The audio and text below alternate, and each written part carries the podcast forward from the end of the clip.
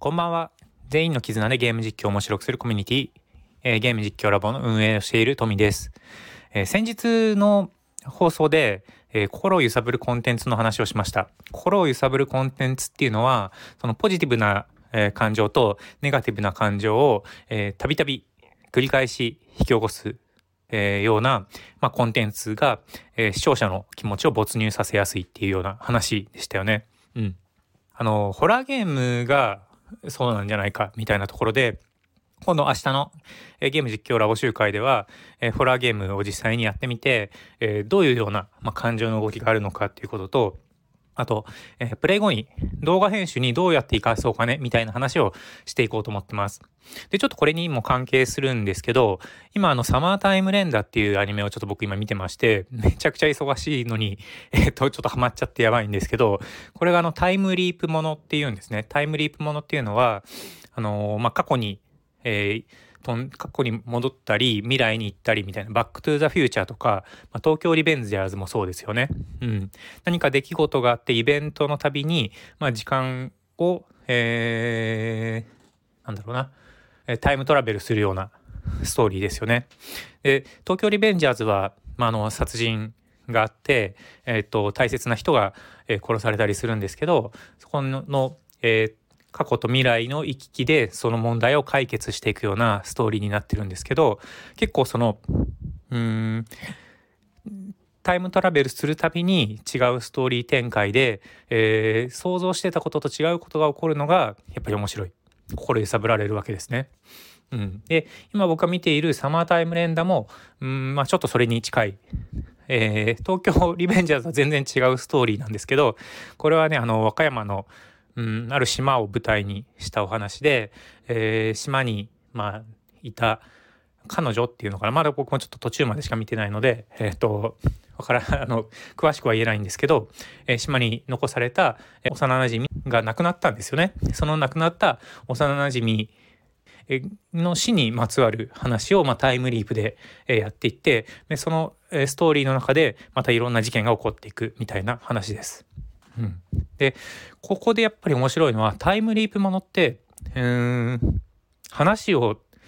作りやすいいやこれ話作るのは絶対難しいんですけどその心を揺さぶる、え、展開にしやすいなってのを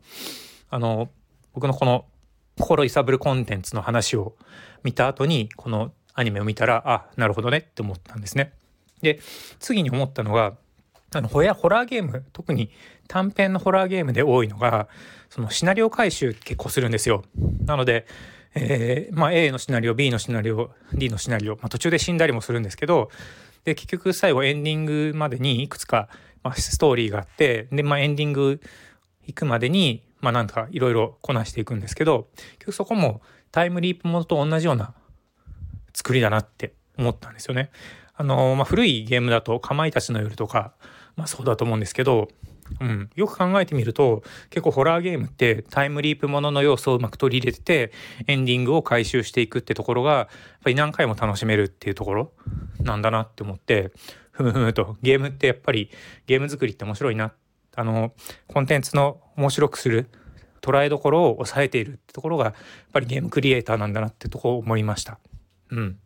なので、えー今度、えー、ゲーム実況ラボ紹介したやるんですけど、うん、えー、ママに会いたいという、まあ、ホラーゲームをやってみて、そのコンテンツについてちょっと研究してみるので、えー、よかったらまた見てください。では最後にお知らせです。えー、最初、猫の右手ゲームチャンネルさんの最新投稿で、ムカデ裁判発言権がないんだけどっていうことで、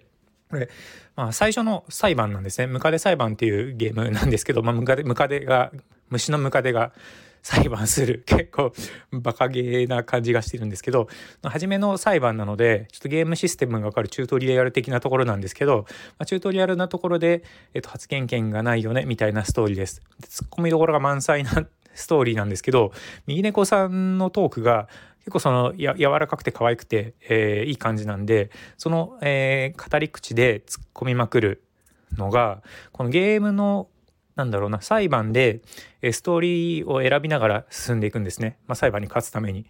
ところと、その右猫さんのトークのツッコミの、えー、可愛さ面白さがバッチリ合ってるのでこれはすごく相性のいい、えー、ゲームを選ばれたなと思います。うん、これぜひ見てほしいです。概要欄にリンクがついてます。続いて2つ目、なおのおもちゃ箱さんの最新投稿です。ゼノブレイド3、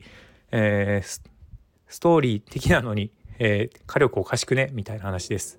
えー、スーパープレイヤーのなおさん、自称スーパープレイヤーなんですけど、の新作で、えー、いつもね、冒頭のトークで笑わせてもらえるんですけど、今回もやっぱり笑わせてくれます。このね、冒頭のトークでしっかり笑わせるところのその王道なやり方が、僕はなおさんのすごいところでいいところだなって思うので、ぜひぜひ見てもらいたいなって思ってます。あとはまあ、前も話したのかもしれないんですけど、戦闘シーンをすごく工夫してて、まあ、シリアスなバトルの中にすごく程よく笑い要素を、えー、混ぜ込んでるところがすごくいいので、えー、ぜひ見てもらいたいと思います。これも、えー、リンク概要欄にあるので、ぜひ見てください。ということで今日の放送は以上にしたいと思います。バイバイ。